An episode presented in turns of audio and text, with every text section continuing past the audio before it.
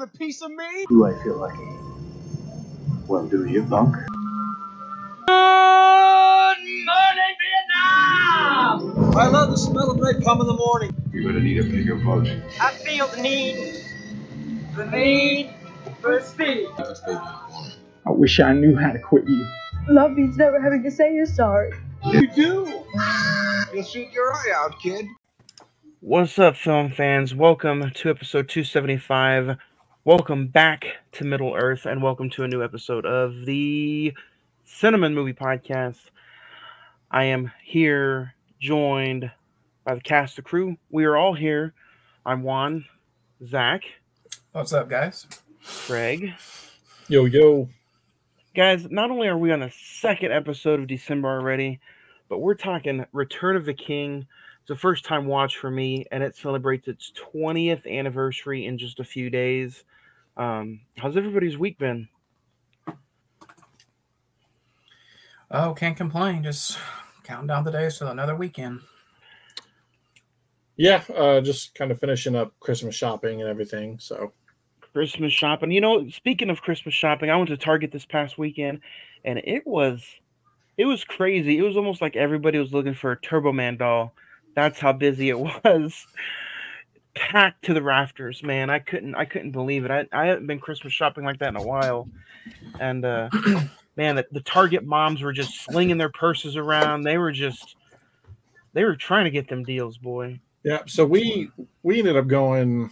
Uh, Adley stayed the night with the the in laws, so we we went out and had dinner, put the put the tree up and everything like that. So we went to Target. Your boy didn't walk away empty handed. I got my own little stuff was on sale. You know, if it's on sale, you got to get it, right? Isn't that the That's the deal. that's the That's deal? the deal.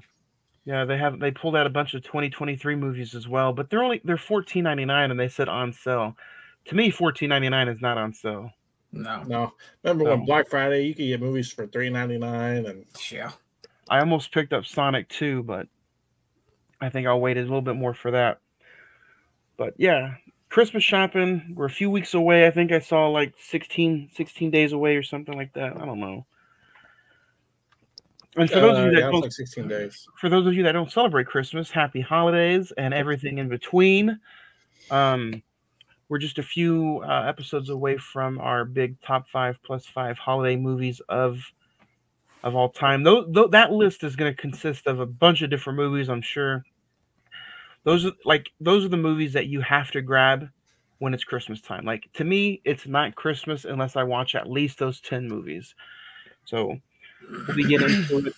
Um, here in a few days. But today, Lord of the Rings, The Return of the King. Um, I'm not gonna lie, Zach, you picked the girthiest of girth to to to watch today. Um, and we this is our third three hour movie back to back to back. Yeah. And uh Oppenheimer, Scarface, and now Lord of the Rings, Return of the King. Um so it, it's insane, but uh I, I can't kind of wait to get into it. So why uh why wait? Let's do it. Um I did not watch the extended The extended edition. extended. I did not watch the four hour. How how long is the the extended cut, Zach? Um, you said the theatrical's what three three hours and twenty. Three twenty. It's like literally like forty minutes longer. It's like it's just barely four hours. I can Oh, tell just- you right. I, I have just uh, just forty minutes, he says. Yeah, because there's like thirty minutes of credits, literally. oh, I thought I could find it quicker than that. but but let's get into it. You guys can check this movie out on HBO Max. You can also check it out uh, physical copy, buy it Blu-ray 4K. Um, IMDb has it at a nine out of ten. Rotten Tomatoes is at 94 percent. The Metascore is at 94 percent, and the Google users like it at 85 percent. With a 94 million dollar budget, this movie grossed a little over 1.1 billion dollars at the box office. Gandalf and Aragorn lead the world of men against Sauron's army to draw his gaze from Frodo and Sam as they approach Mount Doom with the One Ring. Starring Elijah Wood, Viggo Mortensen, Ian McKellen, Orlando Bloom, Sean Orlando Astin, Sean Astin, um, Cate Blanchett is also in there. Uh, Sean Bean from I guess from the Two Towers, correct? Yeah. Yeah. Uh, directed by Peter Jackson. He loves his three-hour movies. Literally. So let's get into it. The last three years, this marks our third year talking about a Lord of the Rings movie. Uh, two years ago, Two Towers, and the year before that was Fellowship. Um, but Zach, this was your pick. All three uh, movies have been your idea. Um, you're a fan, and Craig, you you enjoy this this movie as well. And these kind of uh, I wouldn't say these kind of epics. Um, what makes Lord of the Rings before we get into it stand out to you guys over Star Wars, Star Trek, just some of the bigger epic trilogies and franchises out there? What's what's what's different about Lord of the Rings? Zach, you want to go or? Yeah, I'll I'll just go real quick. I, I just like the story more. I think this is a much. I think this one is just a much more emotionally driven story than Star Wars or whatever. Um, I like the characters of it. I ultimately I like the also like the filmmaking aspect of it because essentially at one, at one time you know they say these books were would never be able to be adapted into a live action film and you know Peter Jackson was able to do it and but damn by the time you get to this third one it's it's it's pretty incredible what he was able to accomplish Yeah. Uh, for me, it's going to be the. I mean, compared to like Star Wars, um, Indiana Jones, some of those other ones, the the score is great in all of them. So you kind of Yeah. even you know even that out. The the thing for me is the practicality of all their props, the makeup, like Zach said, the storytelling. Um, the lore for me for Star Wars is a little bit better just because I like that whole thing. But the the the practicality of this actually possibly taking place, you know, thousands of years ago, kind of hits home a little bit different. Um, so I, I, th- I think the way that they were able to shoot on location for these movies, Mhm. um, the practical effects, practical makeup, costumes, everything like that, I think it just adds a whole nother level to these movies. yeah absolutely it's funny how like middle uh, new zealand is technically middle earth and you can go on tours to see where where they shot the films and everything so i think that's kind of cool Yeah. Not to mention, this is the only movie trilogy besides The Godfather where all three movies were nominated for Best Picture. Yeah. Um, and then this one, Return of the King, is the one that eventually won it. But Zach, let's get started. Mhm. Do you remember the first time you watched it? was it a theater watch, and what was it like revisiting it for the podcast? Yeah, um, saw this saw this in the theater when it came out. And I remember this being like a huge, huge deal. I guess because this was the final one and all Yeah. this and that. And I remember, I know Titanic was before this, which was made a billion dollars, but I remember this was like the first one that I like actually remember. Like, wow, it made a billion dollars. That's a that's a huge deal. Um, saw like I said, saw in the theater, had a blast with it. Um, really, this is the out of all three, this is the one I've seen the least. Um, but on this rewatch, I really understand why it won Best Picture because it, it really is everything you think it everything it is and more, honestly. So, what about you, Craig? I'll uh, I'll go I'll go next. While, while Craig No. I'm, I'm good. Sure. Um, so I, again, we talked about this uh, the last two times. Um, this was a yearly thing for us. Uh, I think the movie came out around the 18th every year, Mhm. Um, and we would go to my my dad's grandparents for Christmas around the 21st or something like that. So right around that same weekend, we would get AMC gift cards literally every Christmas, and that's what we would do the very next day.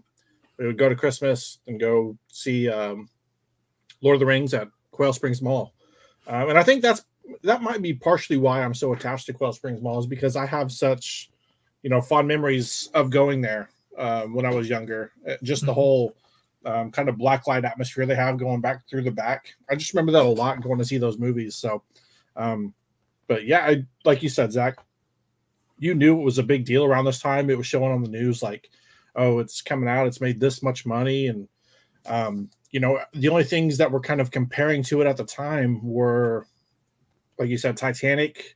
I think Harry Potter might have had one or two out by this time.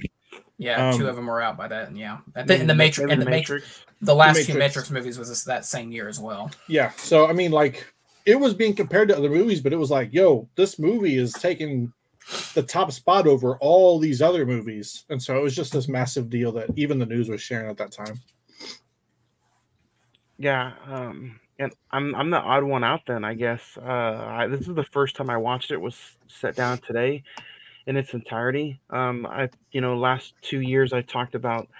Uh, oh, I've seen parts of Two Towers and parts of Fellowship, but uh, now do this podcast, it's because of you know sitting down and, and talking about them. So I sat down and watched it for the first time today in its entirety, and uh, I'll definitely say like my final thoughts at least at least when the movie was over like it's pretty epic like Mhm. i wish i could have seen this on a big screen i wish i could have been like something still inside me i'm not a diehard fan like zach is and i don't have any Mhm. kind of attachment to craig but something inside me i feel like i want to be attached to, to to these movies somehow but i'm just it's not there for me um but we'll, we'll talk about it zach lead the conversation my good sir Yeah. Yeah. Um I, let's start I guess we'll start off with the prologue, which all three films have a prologue. I think this one the when we got to when we get to see like Smeagol's transformation into Gollum, I think this is the darkest opening out of all three of the films. Yes. It's definitely the most um it really sets the mood for the rest of the film, honestly. yeah just kind of you know it's it's almost like a a foreshadowing of you know it shows what the ring can do to somebody and it's Yeah. almost a foreshadowing of you know in two twin tower or two towers you kind of see um frodo's journey kind of turn into that prologue. Um you, Yeah. you're you see bits and pieces of that in the two towers. So i think there's kind of piggyback off of two towers and show that initially. It's like okay if he doesn't get this done like there's there's a chance that he may turn into a form of this. And so i think it's a it's a very good prologue. It kind of like i said piggybacks off the the second one and foreshadows what could happen in this one Yeah, and I and this definitely, obviously, one of the great is the makeup. I mean, the Andy Serkis on Andy Serkis performance as this character is just really epic, and it really set the tone for what we could do for visual, like just CGI complete characters. right Um, but his transformation Mm-hmm. between like the losing of his hair, that teeth scene where he like bites into the fish, and it's Yeah. like the really like really demented looking teeth is just really nasty looking, and then just the final um shot before we get into the actual scene is just you know he closes his eyes and you see like the big bulging eyes that Gollum has, um, and that just sets it off. And we get into Frodo and Sam's journey. Do you think, you know, Johnny, for, for one, you know, the one that's kind of being the odd man out for this trilogy, do you, I think out of all the characters, do you think Frodo, Frodo and Sam's journey is like at least the most, the most exciting, or do you think it kind of lags in some places? in this movie This movie or all three, just in, in general? I think I think it's the most intriguing out of uh, especially getting to this movie.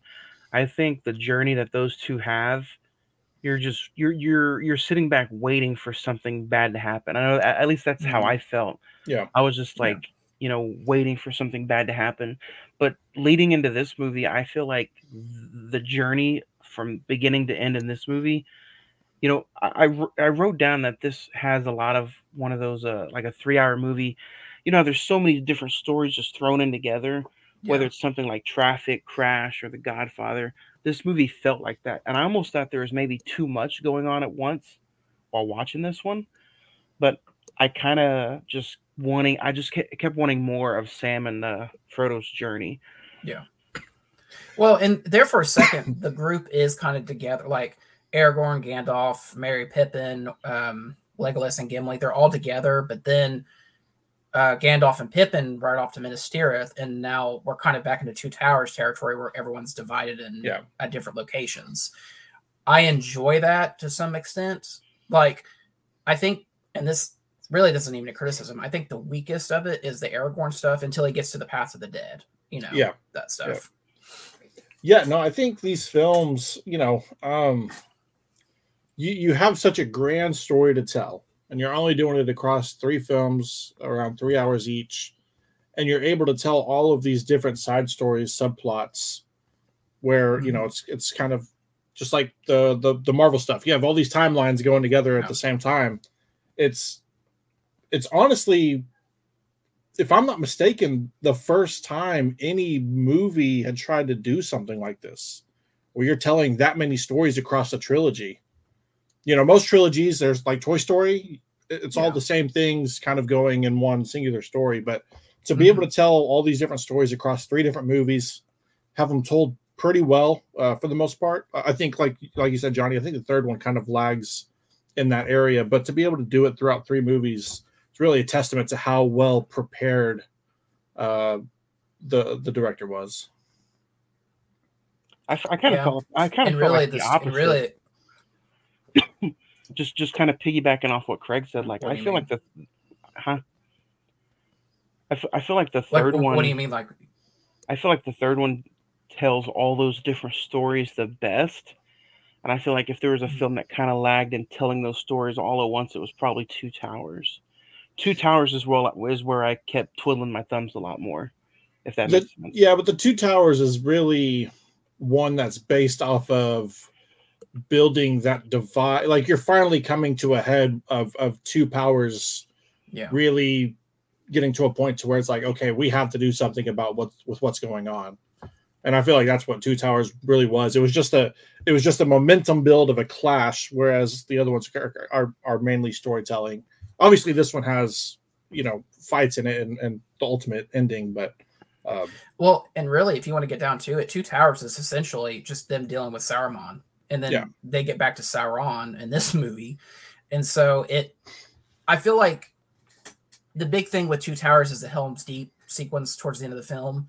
This one has like four or or five yeah. epic uh, battle sequences in it. I mean, it was like rewatching. it, I was like, damn, I forgot how like epic this movie was. Honestly.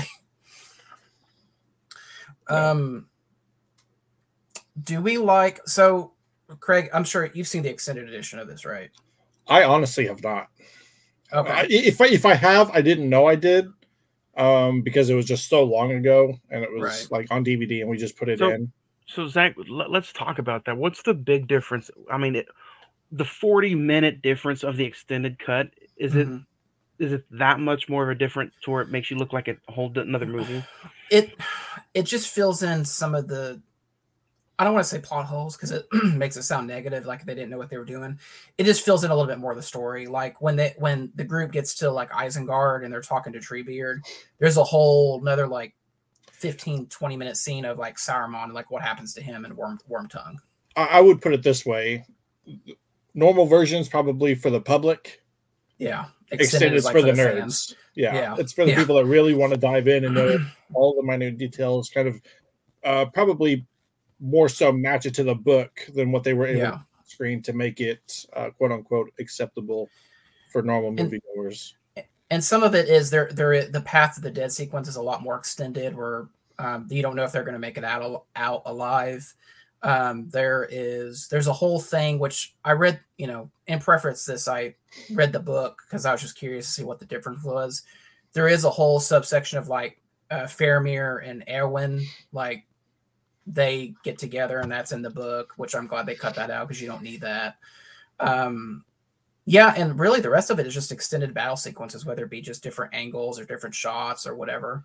Um, I will say the attack on um, the attack on Minas Tirith is, is a lot cooler in uh, the extended edition, honestly, At because there's like point, batting batting rams and different animals and all kinds of stuff.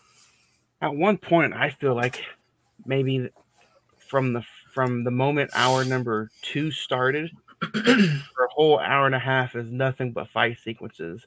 Yeah, And I'm not saying it's a bad thing, but it was just it was all in. It felt like you were getting ready to watch something just massive end.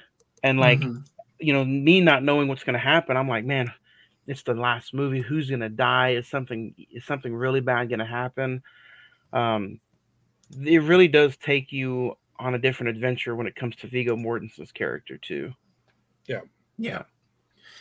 And to me, and that I think out of reading the reading the books and just I think one of the common criticisms not just for me, but I think just in general with Tolkien, just J.R. Tolkien as an author, is that he just didn't kill off like in this last book, in this last movie, they should just some of the main characters should just drop either in the battle sequences or whatever. I know like the biggest one that we lose is Theoden, and we really did we got introduced to him in the second movie, so it wasn't even one of the core fellowship. So What's what was what was I I I know what was up with that main with that main scene where Gandalf had the like the crystal ball mhm, and they were like trying to make sure that nobody like touched it. yeah, Was it just the hobbits like obsession with touching things or was he really meant to like probably die off by holding on to that ball? I I think the main thing with hobbits is just their curiosity, especially Yeah. Merry and Pippin.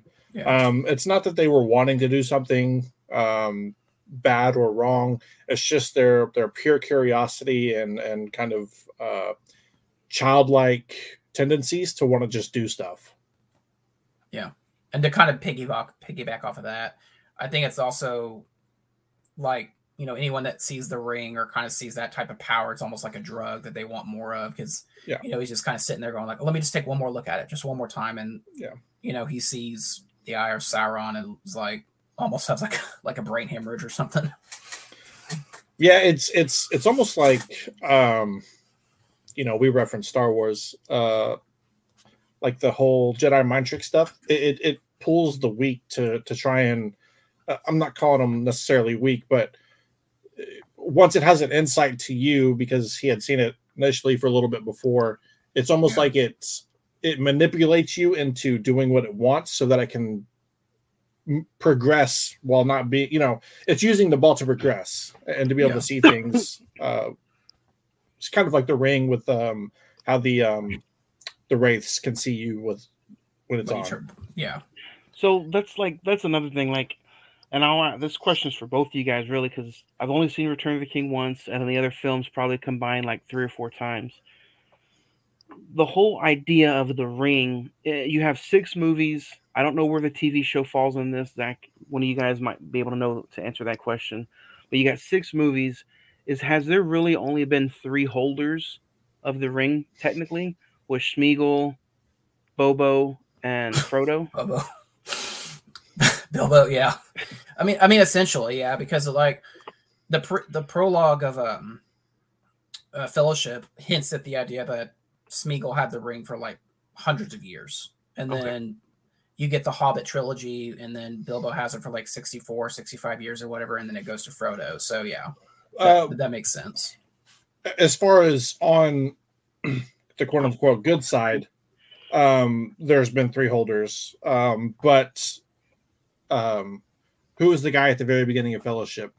Is Oh, that- uh, Isildur, Isildur, yeah, which is he, like, yeah, he has it in the in, in the the, the mountain. ba- yeah. and um but the, the the bad guy at the very beginning he has it on his finger oh, um, and then he, yeah. he cuts it off his hand. Yeah, Sauron. I was trying. I was didn't wasn't sure if it was Sauron or somebody else, but yeah. So technically, there's five on screen that have it in their possession.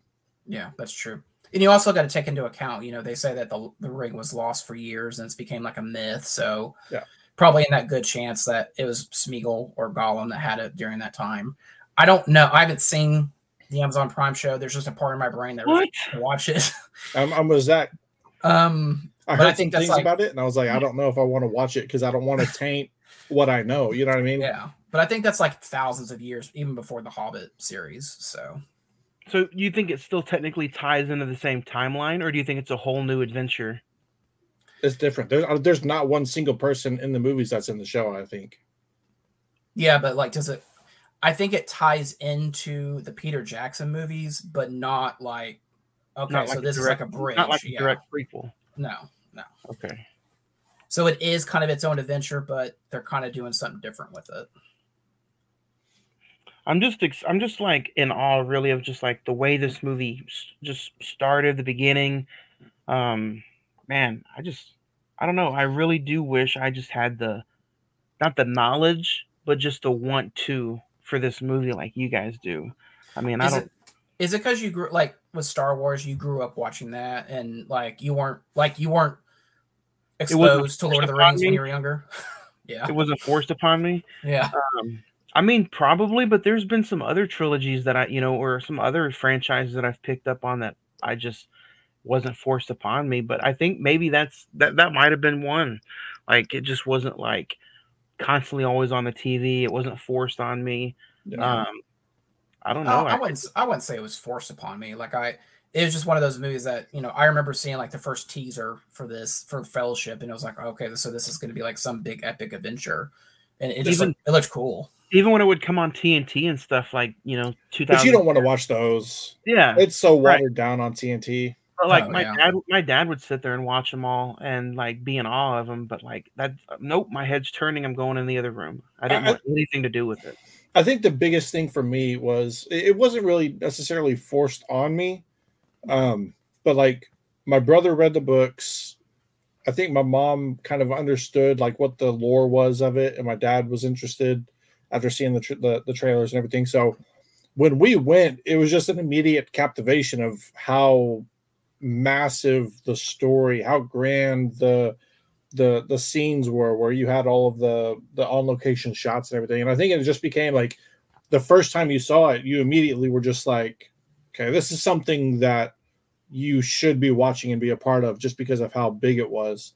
And i think from that point on it became a, a movie that would be thrown on our tv you know we'd have a blu-ray player and throw it on the movie or on the tv or blu-ray dvd player and watch it on a summer night once or twice a year you know all three of them and so it was we we watched them multiple times throughout the course of of having them Well, uh, just as a personal side note, personal story for me is uh, I had my cancer came back the second time when the first movie came out, so it was kind of like a big deal. And my we had a family friend. This was like when DVD was like brand, Brand new, new. maybe a couple Yeah.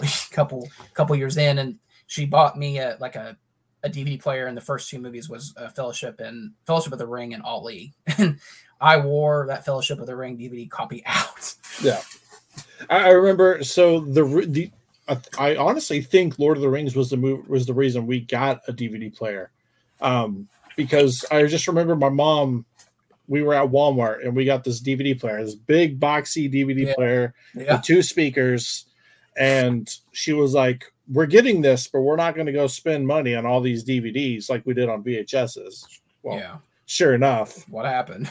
we, we didn't have near the collection of this guy up here but Right. we we had we had quite a bit of dvds more so later on in, in the dvd player's life but Well, Um, really, and if you think about it, Lord of the Rings that was still in the time of VHS because I actually still remember. You know, I think Return of the King was like divide was like Titanic. It was divided up into, on two VHS tapes because it was that long. wow i, I see Yeah. i never had the vhs I, I do remember the the whole microsoft hd tv or hd dvd Yeah, Um, HD DVD. you Yeah, know, the it was like one of the first ones to be on it along with Kong and uh, Yeah. some others. um, going back to the movie, uh, do we? So, you know, we have Frodo. One of the things that I really, really liked, and this this wasn't in the book, but I really like the idea of Gollum like putting a wedge between Frodo and Sam when he like gets rid of like the the Elvis bread and everything. And Yeah. essentially, Sean Astin's performance in, the, in this movie is really fantastic. Honestly, Probably tops. Um, Even it's, Elijah it's definitely Woods. top top three. And Peter Jackson was just stunned that he didn't get like a supporting Oscar uh, supporting actor nomination. And I agree with him because Hundred percent. that scene, and then especially the the climactic scene where he says, "If I can't carry it for you, I'll carry you," and he just puts him on his back and starts climbing up Mount Doom. That, Mr. Frodo.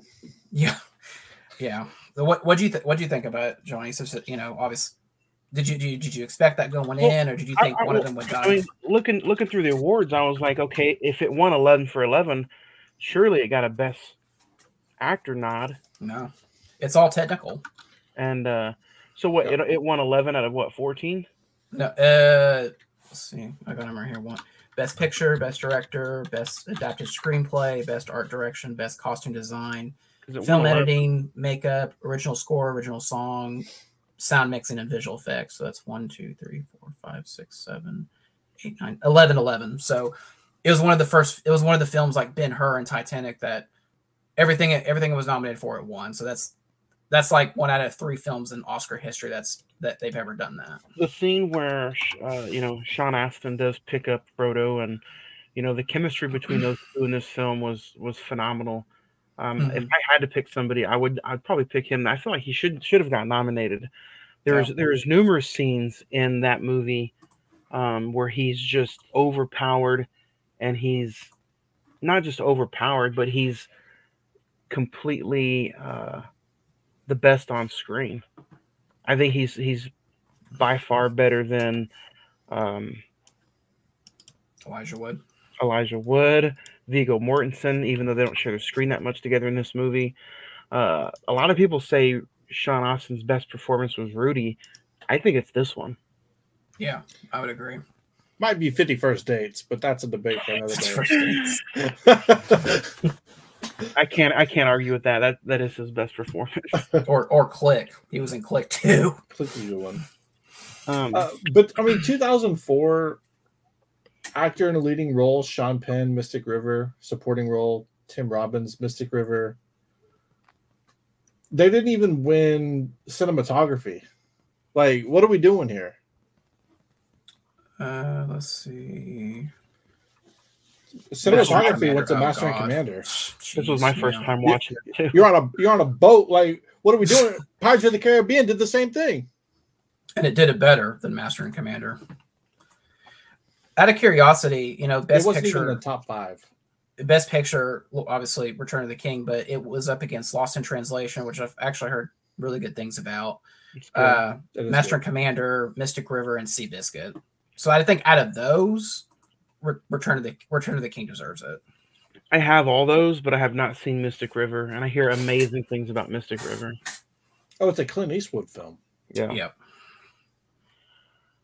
All right. Well, maybe I think I think their hands were drawn when it came to this year. they didn't want to do I think, I, yeah, I think I think they were like, you know what, Fellowship didn't get it, Two Towers didn't get it. This is the best out of the three. No matter what it's up against, it has to win.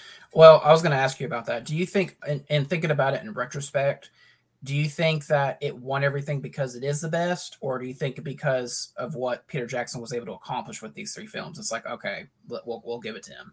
Probably a mixture of both. hmm I mean, looking at the some of the other stuff. I mean,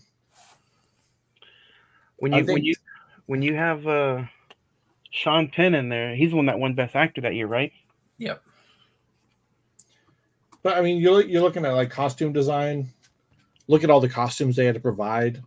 Cinematography, did it get art direction? Same thing. All the all the makeup, costumes, everything like that. Um, directing, score, film editing. I mean, you're having to edit all that stuff to get a three hour movie. You know what I mean? Like it's I think everything they won, they deservedly won.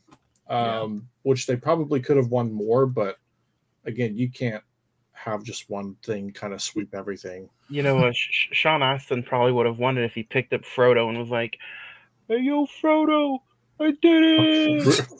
Rudium. A little sign of Rocky. um, Speaking of that scene though, like leading into before that spider and Frodo Oh, yeah. getting Frodo getting like the the it, you know, li- like I said, I'd never seen this movie before. I thought Frodo was gonna die right there. There's three parts in this movie where I thought Frodo was gonna die.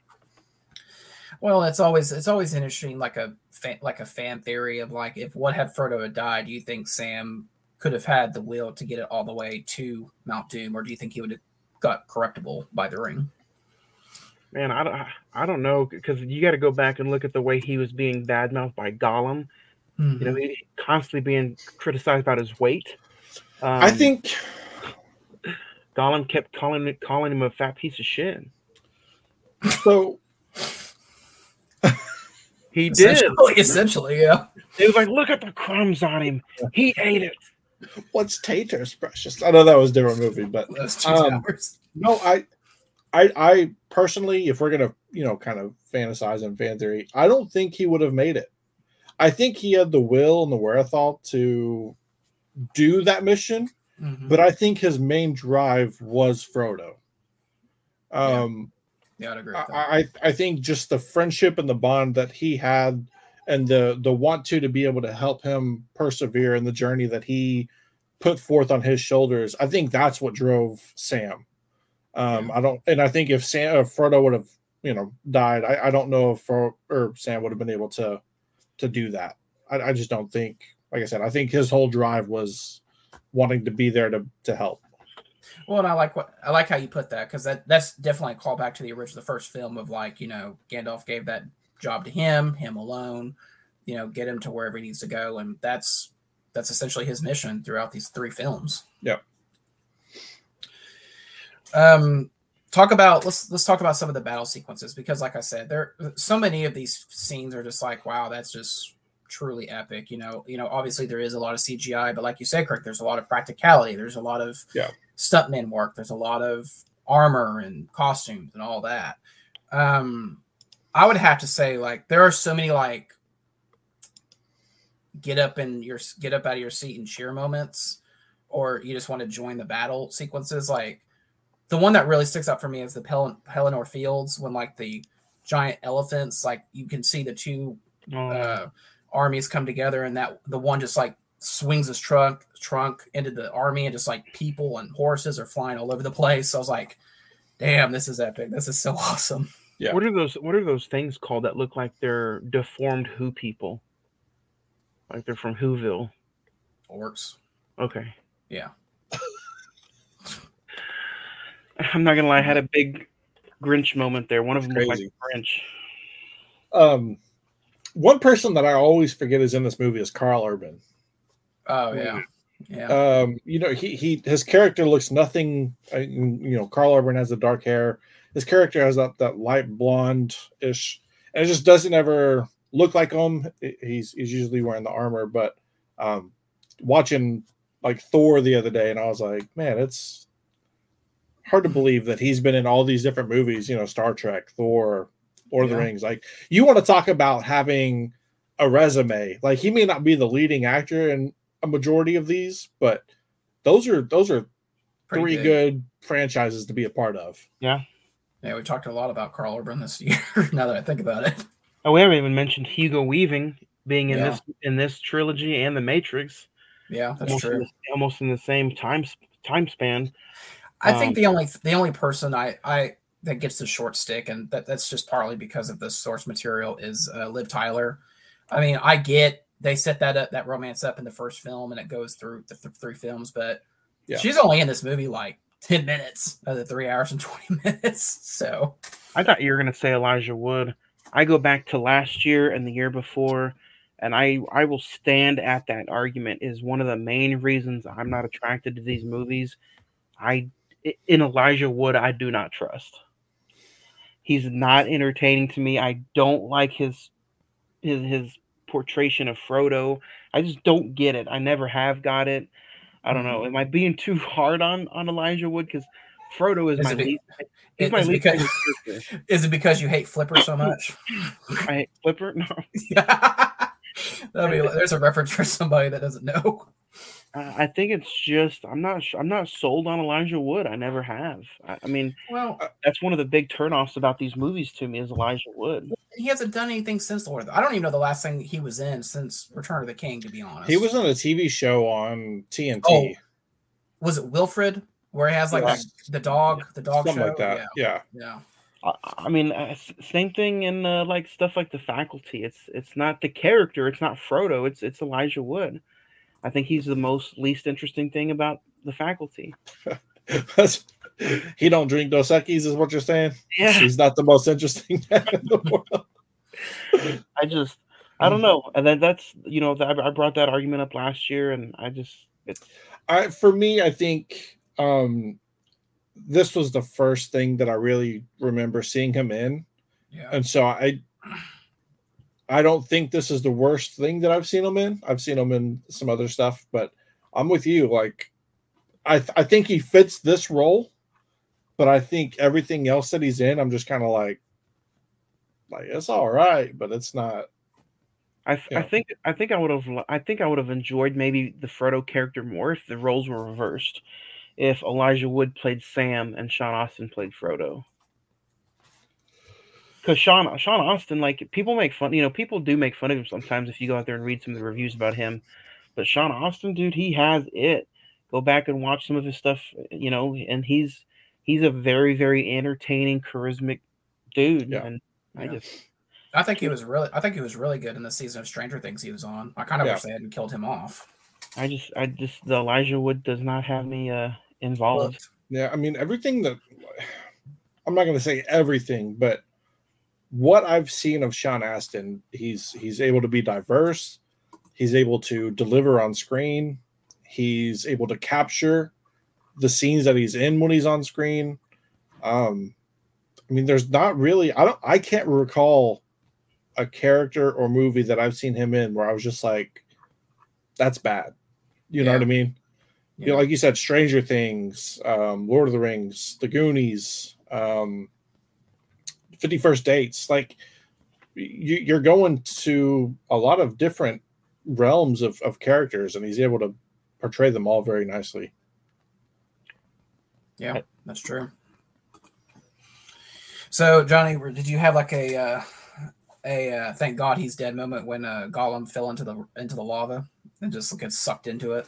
Well, I, I got that's the second time I thought he was gone. The first time is when Frodo throws him over, like I think like an hour and a half, two hours into it, and I thought he was dead Oh. then. Yeah, But I guess you know I like how they he just comes out of nowhere and like he's been stalking him the entire time. I thought that was a creepy, um, a creepy venture. Um, but I did like that scene. It reminded me of the Terminator 2 lava scene. Um, yeah, yeah, it, it reminded me of that scene. Uh, Frodo puts the ring on, he disappears, and then Gollum just bites his finger off, and that was pretty dark. I, I really Yeah. enjoyed that scene a Yeah. lot.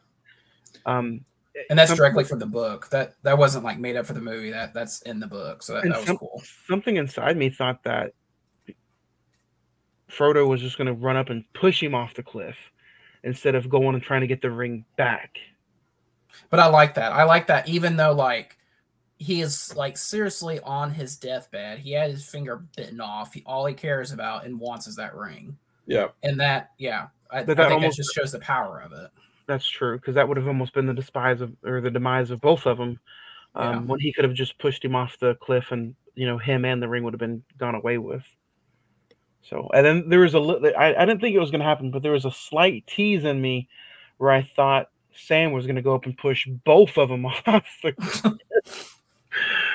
and then I was like, oh, that's a that's a strange of two different movies. No, no, that's in the director's extended extended edition. so That's in the Sam cut.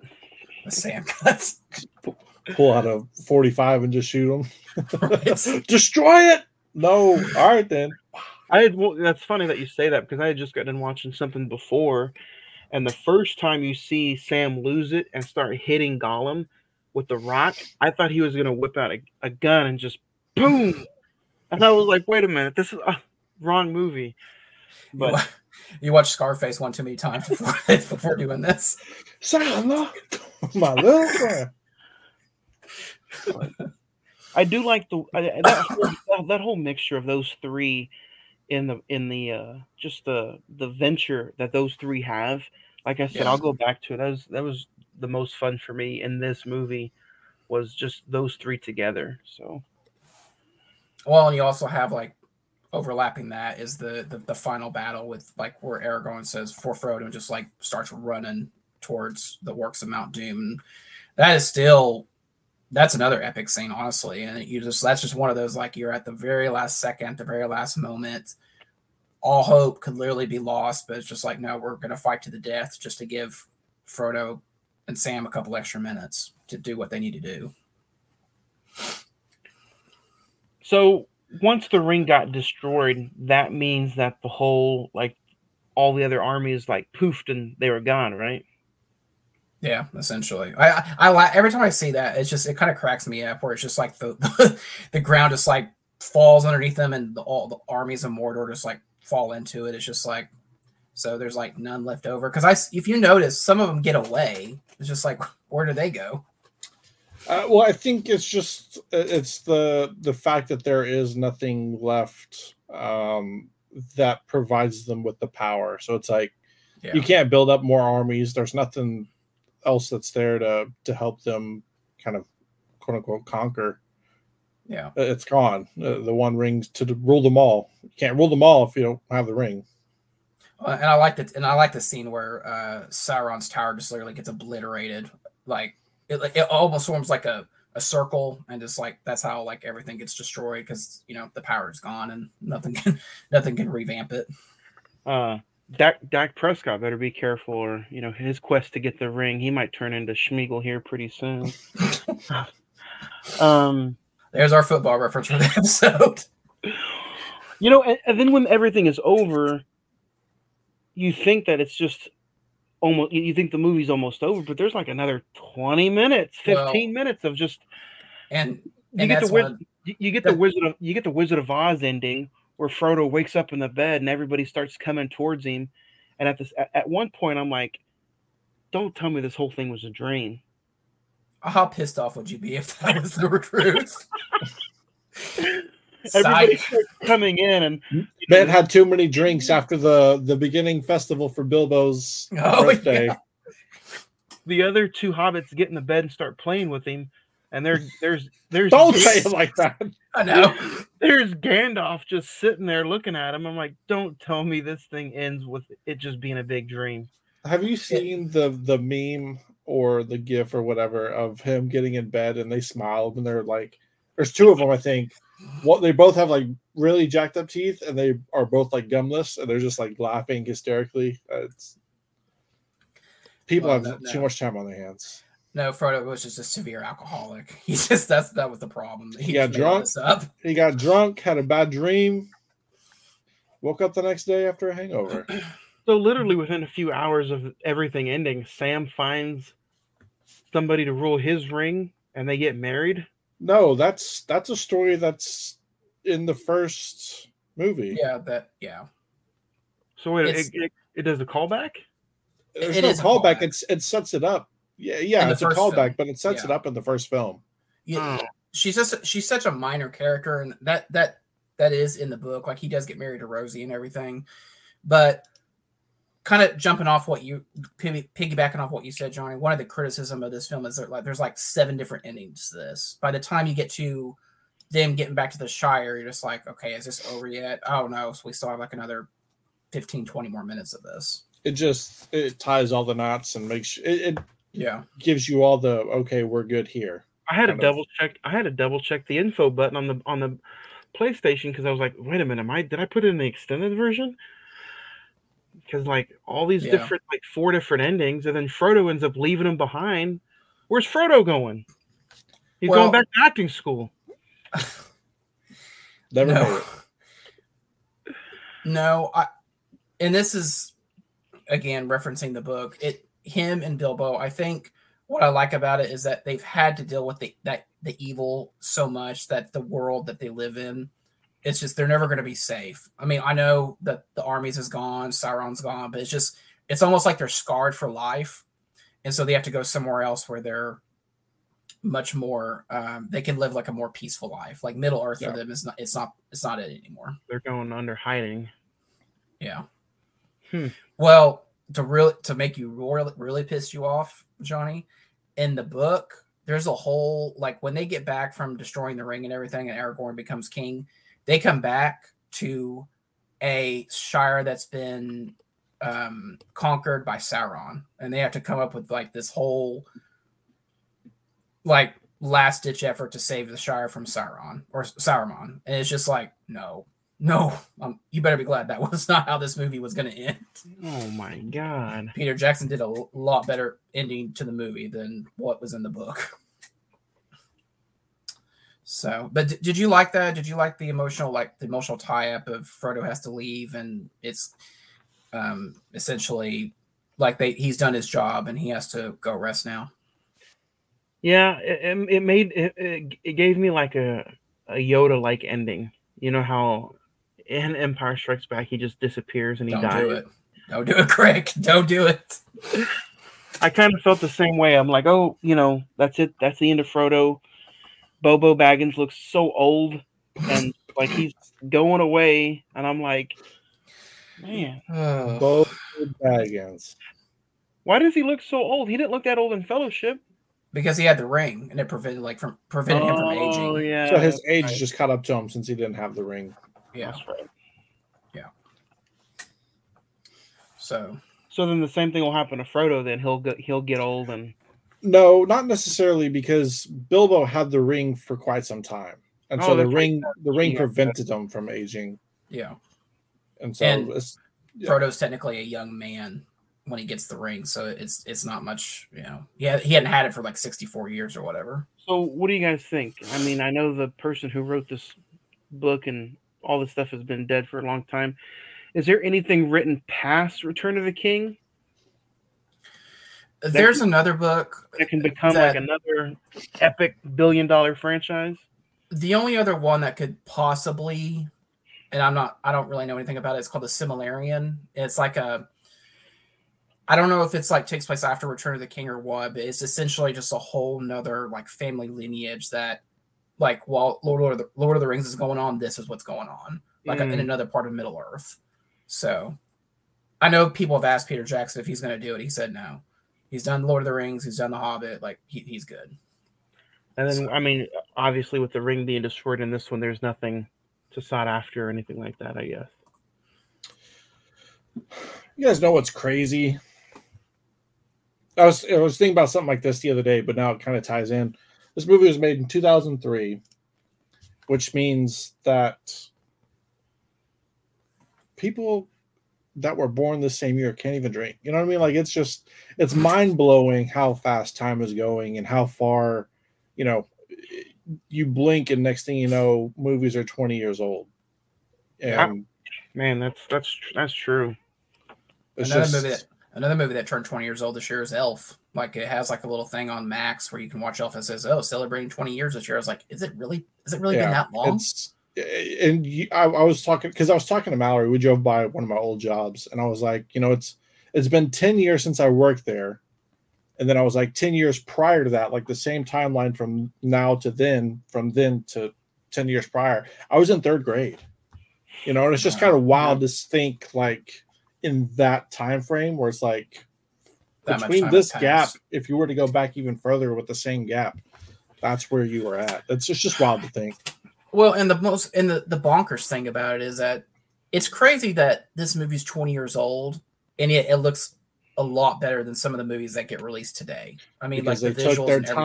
time. Oh Yeah. yeah.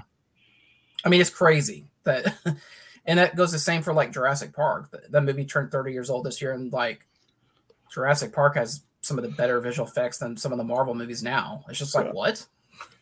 But you also have to look at it like how much time went into the the filming, the creating, and then look at the technology today to preserve some of these movies Mhm. and all the, all the stuff that goes on, making sure that they last another twenty years. Speaking of preservation, Johnny, you want to elaborate on that post you shared a little bit earlier with PlayStation? Yeah, yeah, yeah. You want me to read the whole thing? Sure, sure. Yeah, read it. So that so just so everybody's aware, um, PlayStation has decided to um, not extend their agreement with um, a certain movie company or or or media company.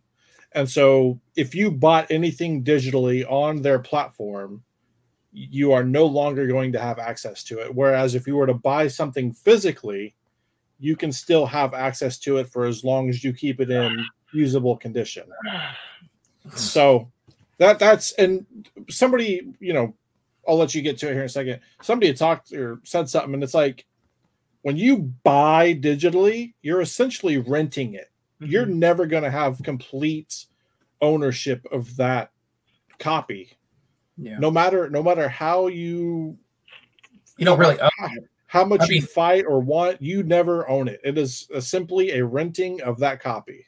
Even when your movies come with these and you put them on a streaming service, like that's still not yours, Yeah, if that if that service ended today, you no longer own that. right?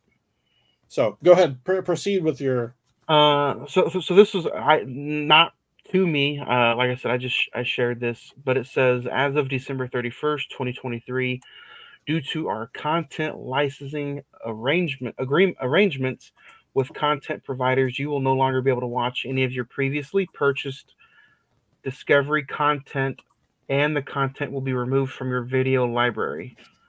Click here for a full list of affected titles that will no longer be supported. Thank you, sincerely, PlayStation Store. Yeah. Yep. so when when we speak about, um, you know, so and it might So- be too late now. So like, okay, so and again, I'm not much in the gaming world, but you can fill in the blanks for me, Craig. So if you bought digitally Spider-Man 2 on PlayStation, you like if that was one of the titles, you don't have ac- you don't have access to it anymore unless you have like a physical copy of it. Essentially, if if PlayStation just up and said tomorrow, we are shutting down as a company. That's it. The Nintendo, the Super Nintendo from 1992 or whatever, 30, 40, what is 30 years ago, you can still play those games day to day, no matter what.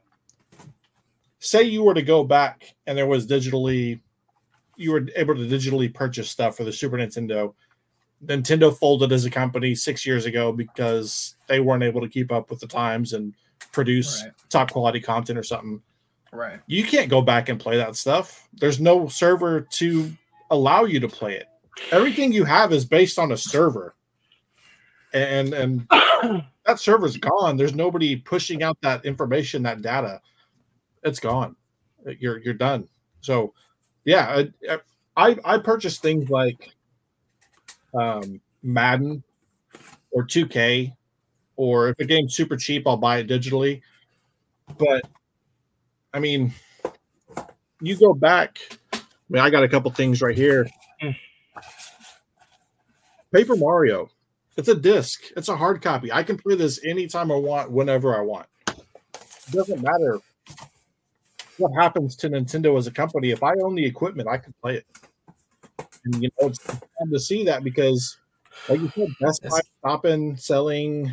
Is that really is that is that you think that's really licensing agreements or do you think that's about money? It's uh, same thing. If if Sony came to them and was like, "Look, we don't necessarily pull in as much money as we thought we would. We're not going to pay you three hundred thousand dollars to license your stuff to put it on our system," and we're like, "Well, we want three hundred thousand dollars." It's like, "Well, we're not going to give it to you." Okay, you can no longer provide our stuff on your service. So, It's are like- you a, are you a fan of the uh, the digital only game systems? No, I think it's I, everything in today's world is a now is in a now sense. Play it now, stream it now, watch it now, Well, own it now. Whereas physical stuff, like I said, you can play Super Nintendo stuff from 1993. Yeah, there's going to be ways to rip it and play it online or download it online illegally, I might add. But it's it's you you'll never have full ownership of it if you do that. Well, that's the crazy part because like we were we were at GameStop over the weekend and I was just talking to one employee, one of the employees. I was like, "Well, do they still do like discs anymore?" I was like, "Cuz we obviously we all three grew up when you had to go buy the game and you had to download it from the disc onto the system." It's like, "No, some of the systems they don't even they don't even do discs anymore. You have to do it through the store." And Yeah. that goes back to what you were saying, Craig. It's just like, "Well, how if you bought I don't know, the Avengers the Avengers game on there, which I've heard that is like that they got rid of that. I did. I bought it online. You bought it online, and so like if micro the Microsoft Store went out of business or whatever, Yeah. you wouldn't have access to that no more. Correct? Yep. Correct. Wow. Which is why, you know, Johnny has what he has. People laugh at him. It's like, well, you can just watch it on Netflix. Well, Who laughed at me? people pe- people i mean people are Oh, like why do you own people watch do you why, have so many movies? why you do you own that much stuff why do you do that much stuff you could just watch it on netflix how many movies does netflix take off They on a month to month basis huge like- month month. Dude, I just saw that they added the whole DC universe, the at least the Zack Snyder films onto Netflix. and now they're taking off like the monster monsterverse movies like Godzilla and it's like Yeah. they just put those on there. Like what, what was the point of putting them on there if you're just going to take them off like a month later? Yeah. That's why when I want to watch Hell or High Water, I have a physical copy. I don't have to, I don't have to worry Yeah. about Netflix or any of them. Or Like- God's not dead. Oh, Yeah, like it's the convenient factor of buying digitally. It's nice if you don't Yeah. if you if you don't plan on keeping stuff physically for the long haul, and you're just a you know you're that type of person where you're like I only want to play something while it's revel- relevant. By all means, do it. yeah, But at the end of the day, if I'm looking at something, If you get that itch, you, Well, it's you like- wanna you wanna scratch that itch. it's like l- l- I'll, I'll use this for an example because I have it. It's Paper Mario. Buy this game for thirty bucks at GameStop in two thousand six because it was used. GameCube's going out of out of style. The Wii's coming in. Now it's a hundred dollars to resell. Like for me, it's not just like being able to play the game. It's holding the game, preserving the game. It's a part of a collection, and Yeah.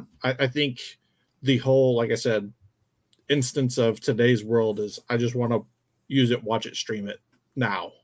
Like there, there's Yeah. no, there's no. well, and like It's sad, honestly. Well, and it's just it's such it's such a completely different world because like if I want to watch West Side Story, you know, I may watch that like maybe two times more in my life.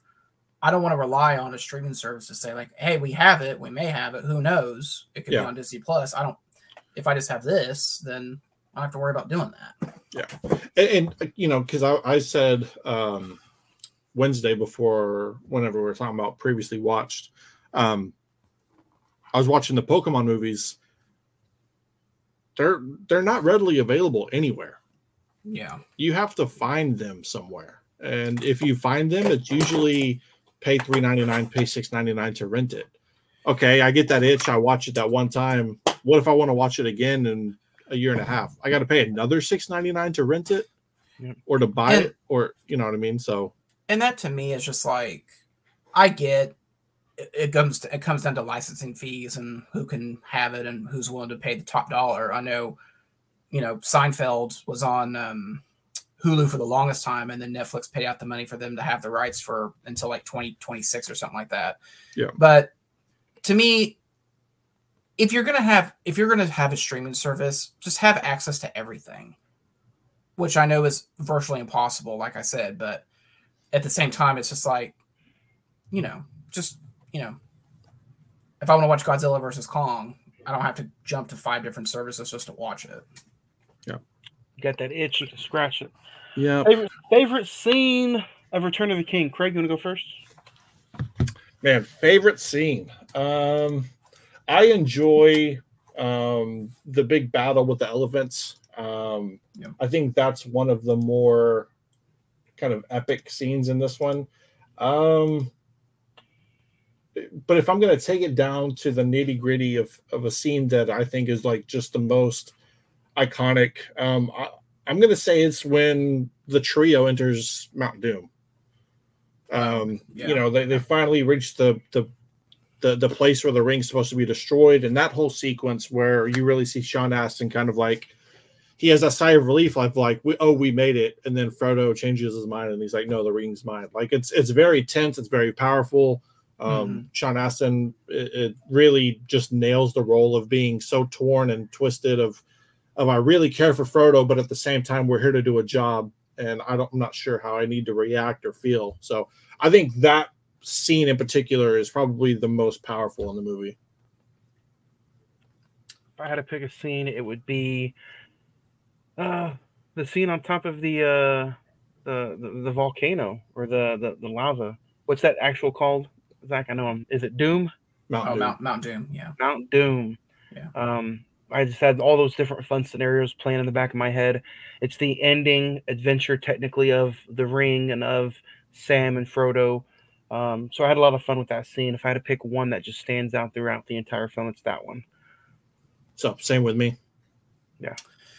Um, I'd say action sequences. I, I agree with you, Craig. The elephant scene is just phenomenal.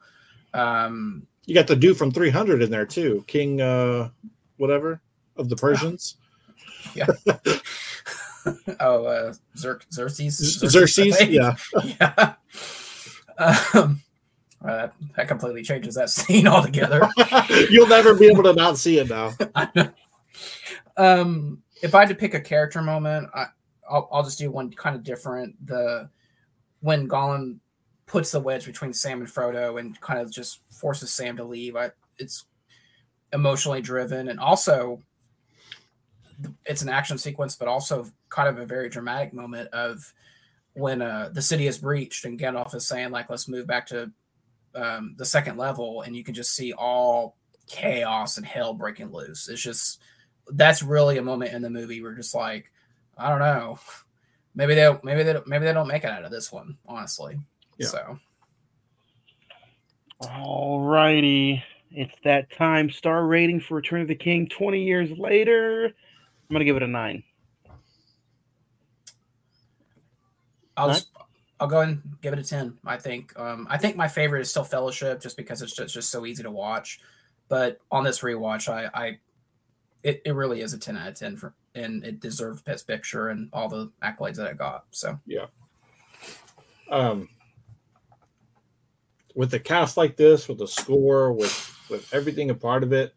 Um, I mean, if you're willing to, it's a journey. I mean, like this whole trilogy is based on a journey. If you're if you're able to withstand the three hour movie, um, I need to watch the director's extended cut. Um, but if you're able to withstand it and you enjoy the the story of this movie, it's there's really nothing wrong with it- any of these three. They may be slow in some parts, they may be action filled in some parts, but if, in the entirety of, of the three of them, it's just one giant story. And I, I don't see anything wrong at any part of these three movies. So it's a 10 for me. Yeah. Zach, is this your favorite trilogy of all time? yeah, uh, probably if if if if you include if you don't include the fourth Toy Story, I think Toy Story is like right behind it. But I, I do think as just a three arc film, uh, yeah, I'd say Lord of the Rings is my favorite. I was to say that like Yeah, it's it was number two until Toy Story out of number four. yeah. Uh, no, I, there's not many that can compete with it. I mean, Star Wars went past it, obviously. Um, Indiana Jones It- went it past would. it. it would or wouldn't. Uh, well, I'm just saying, like, as far as like trilogies go, movies oh yeah, yeah, yeah, movies have they've had more gone films. past that trilogy. So it's Um, like Oh, you just sit down and think of like what's what's actually a three film trilogy. what about What- what, about the what- what- Godfather? What if it was four, five, and six of the original Star Wars movies? Would it still surpass it for you, Craig? of just like the original Mhm.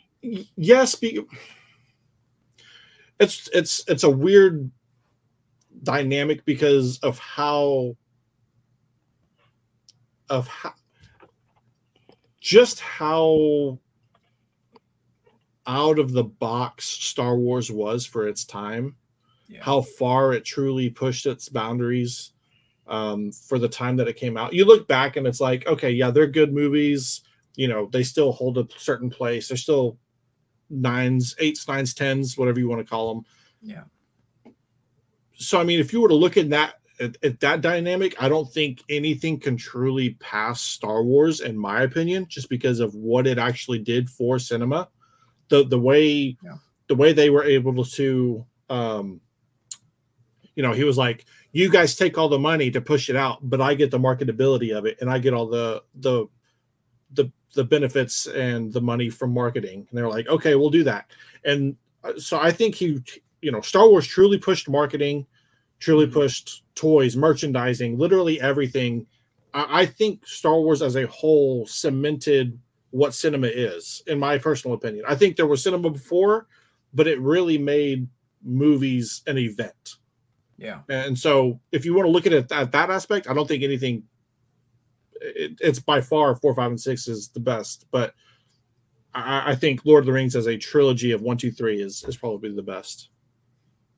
I, I, I don't think it I don't think it surpasses it, but what about for you, Johnny, the Godfather trilogy, since I know you like those films?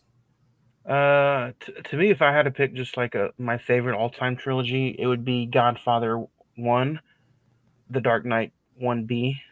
Oh, The Dark Knight. Yeah, I forgot Yeah. about that one. Those That are one's, just that one's that one's tough too. Dark Yeah, Knight is a good trilogy. those are just those, to me those are perfect just from beginning to end. What about um even though they're kind of they're more newer than obviously the other the the, the uh the Lord of the Rings, but what about the Creed trilogy? Uh, Creed yeah. tril- See, I don't even think of I don't even think of Creed when I when I think of trilogy. Oh, I know, but I know Creed. I know it's just like a brand new, technically trilogy. Well, not really, because the fourth one's they're gonna there's gonna be a fourth one. So no, that doesn't But count. I mean, as a trilogy, Creed is good. I don't think it's a top ten trilogy. Like when you when you truly look at trilogies, it's like how well were you able to piece together a story across three movies? Yeah. And um Now there's really you don't, you, don't, many- you don't have that many anymore because you know the good ones make so much money that they're just adding on for no reason. Yeah. Yeah. Oh, Um, another trilogy we fi- we did this year, Star Trek, the Chris Pine Star Treks. Yeah. And- are So- I mean, I- I'm not considering The Hobbit a part of the Lord of the Rings trilogy because it's like, yes, it's the same universe and it's kind of an extenu- ex- extending of the story, but it's a completely different trilogy. oh yeah, for sure. Yeah. So, okay, as long as y'all, Yeah, Yeah, I it's a pre- it's a put it- prequel, but it's a different it's a They have different side of the story. they have different names. They have different Yeah. title names to me. okay. Yeah. But- so No, that, I mean that was a good conversation as far as the trilogy bring up and the movie. So, um, Um, I, I would say rapid fire, not really rapid fire, but top three trilogies. Do- Can you can you name do like do you have a set uh, in your mind? Dark Knight, Godfather. Matrix. No, they have a fourth one now. Oh fuck! Um, I'm not considering that movie. Like, come on now. Uh, We all know that if that I had, was- if I, I would use for Star Wars Episode four, five, and six. I would cheat. you would cheat. Yeah. I don't. I'm gonna be honest. I don't think outside of Lord of the Rings and the Dark Knight trilogy, I, I don't hate the Godfather Part Three, but it's just it's just not as memorable as the first two. I don't know if I'd say those are like the two best trilogies. If they hadn't done Toy Story four, I'd probably put Toy Story in there as well. So on this list, it says Lord of the Rings is the top trilogy. Four, five, and six is the second. Back to the Future, Oh yeah, I forgot about those. um, Toy Story one, two, three. Um, so obviously this list was done before four came out. The, the Godfather, the Bourne trilogy, Oh yeah, but Yeah, There's four Okay, of them. there's There's, a fourth one. Yeah, there's a fourth one now. and a five. of Jeremy them. Renner one. Yeah. Um, Indiana Jones one, two, three, which obviously came out. Oh yeah, those are those are good films too. Um, Yeah. Planet of the Apes movies, the new ones are. Three. Oh yeah. dollars. The, The, the new- Matrix, the. Yeah. the Evil Dead trilogy. Mm. Not my favorite, but it's a, you know, the the original Scream trilogy, one, two, and three, was a trilogy for a long time. Aliens one, two, and three, Pirates of the Caribbean one, two, and three. What about David Gordon Green's Halloween trilogy? Next week, guys, we Yeah, this Enough- has enough Spider-Man one, said. two, three. Uh, Tobey Maguire's Spider-Man one, two, three. X-Men one, two, three. Terminator. Hmm. Uh, I mean, if you were to just go and say like, okay, the first three movies of a franchise, That opens opens it up a little bit. that opens it up. Uh, I think that opens up it a lot. Um, I think Dark Knight there's, trilogy is on there. it, it was on there. Oh. Aliens Um, pretty good, one, two, and three. Mission Impossible one, two, three. That's low on the list, in my opinion. Um, Yeah. What are we talking about next week, Johnny? Next week, another 2023 sensation. We're talking about Sound of Freedom next Wednesday, December 20th. Uh, you know, it's one of the movies that made a lot of money when it wasn't supposed to this year. Um, so we're gonna sit back. I haven't seen it this year. Mhm. Uh, we're gonna sit back and dissect it, talk about it. Um, December 20th, Sound of Freedom. So should be a fun conversation. Should be a good movie to talk about. A lot of people have it in their top five of 2023.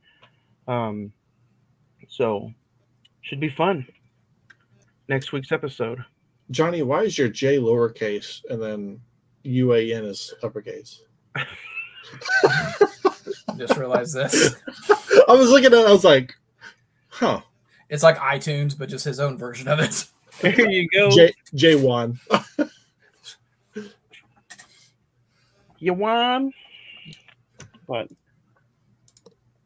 should what do you guys think? You know, next week, uh, Zach, have you seen Sound of Freedom? It's, it's one of those movies that was, you know, labeled as controversial. Uh, the way it was propped up against everybody on July Fourth weekend. There were some uh, some stories about there that some movie theaters didn't want it to be shown. A lot of people didn't want it to be shown, but we're Yeah. talking about it next week. I haven't seen it, so it's going to be first time watch. Yeah, I saw this actually July Fourth weekend in the theater. Um, I'll I'll talk about just the experience of it, and I've already done the rewatch of it, and it's yeah, you better strap yourself in. So that's all pretty much what I'll say about that. I haven't seen it yet, so Have not either. Um, but I believe it's on the Vudu. If you guys want to check it out before next week's episode, we will talk about it next Wednesday, December 20th. And then the week after that, it's the final episode of the year, our top five plus five favorite holiday movies. Um, it doesn't matter, you know, as long as it's a holiday movie to you. These are the top 10 movies I have to watch in order for it to feel like Christmas. So we're going to talk about it two weeks from today. Um, other than that, guys, final nail in the coffin for Return of the King. Any final comments? I, it's just cool to finish the trilogy off. I mean, it, it it we started this back two years ago with Fellowship, and it's it's kind of bittersweet to see it come to an end. Honestly, like watching the films. So Oh, Zach, we can always talk about The Hobbit. It's like doing it as they came out. Kind of, um, kind of cool Well, and unique. Battle of the Armies turns ten years old next year, so you know you never know. You've added quite a bit to the Vudu listings. Oh yeah, that is going to be that, that is a good bring up though, Craig. Uh, just the retrospect of talking about them as they all three each turned twenty years. So yeah, it was a pretty Um, good conversation. I saw you rewatch the menu again. The, Oh yeah, How was that rewatch? you know we didn't talk about it at the beginning of the episode, but the rewatch of the menu was honestly fantastic. Um, just catching all the tidbits that I didn't catch before, um, and the dialogue was just it's I, I highly recommend it. After rewatching it, what do you think of what do you think of uh Nicholas Hoult playing Lex Luthor in James Gunn's universe? Oh, is he? Yeah, he's going to be Lex Luthor in the new Superman. Man, I think you know if, if he can be a despising little twerm like he was in the menu, I think it's going to be good. I was going to say, did you still want to punch him in the face by, by the end of the movie? That Yeah. was me. Yeah, that Oh, was Craig, That yeah. was Craig. But I, I mean, I I didn't realize it was on HBO Max this whole time anyway. But like you know, Black Friday pickup, I, I thought it was pretty fun. See, to to me, Lex Luthor was comic in the in the the animated Lex Luthor. He was, yes, he was obviously bald, nerdy, but he had he still had a powerful stance to him. He wasn't just some smart kind of pushover. Like he he still had Some build, right. some- Isn't that yeah. what you guys? no, He I, had some- I he had a villain. He had a villain essence to him, not Yeah. just like you said. I agree. The last two Lex Luthors now uh, talking about Nicholas Hoult and Jesse Eisenberg, like they're just like the little geeky, I'm smarter than you kind of dude that you can just pick up and throw. And I think maybe that's what they're going for. But I really did enjoy Kevin Spacey's Lex Luthor, Yeah. and I and I enjoyed Gene Hackman from the original Superman because they had a little bit more meat on the bone. You know, Yeah, they were they were like a a bully type. Yeah. Well, they they had much more like ambition. They had, had a lot more anger towards Superman, not just like, oh, he's a god, we got to kill him now. Like, no, that Just yeah, Eisenberg's were. it doesn't fit. It doesn't fit that as that character. But- but that's right, a later. well- that's a later conversation. We'll see. We'll see. I, I, I it's not off on the right foot. I'll for James Gunn's universe already. So he, he could have made Bautista Lex Luthor, Oh, jeez. but John Cena. there you go. Until then, guys, next week, Sound of Freedom on another brand new episode of the Cine-Men movie podcast. Bye. Later.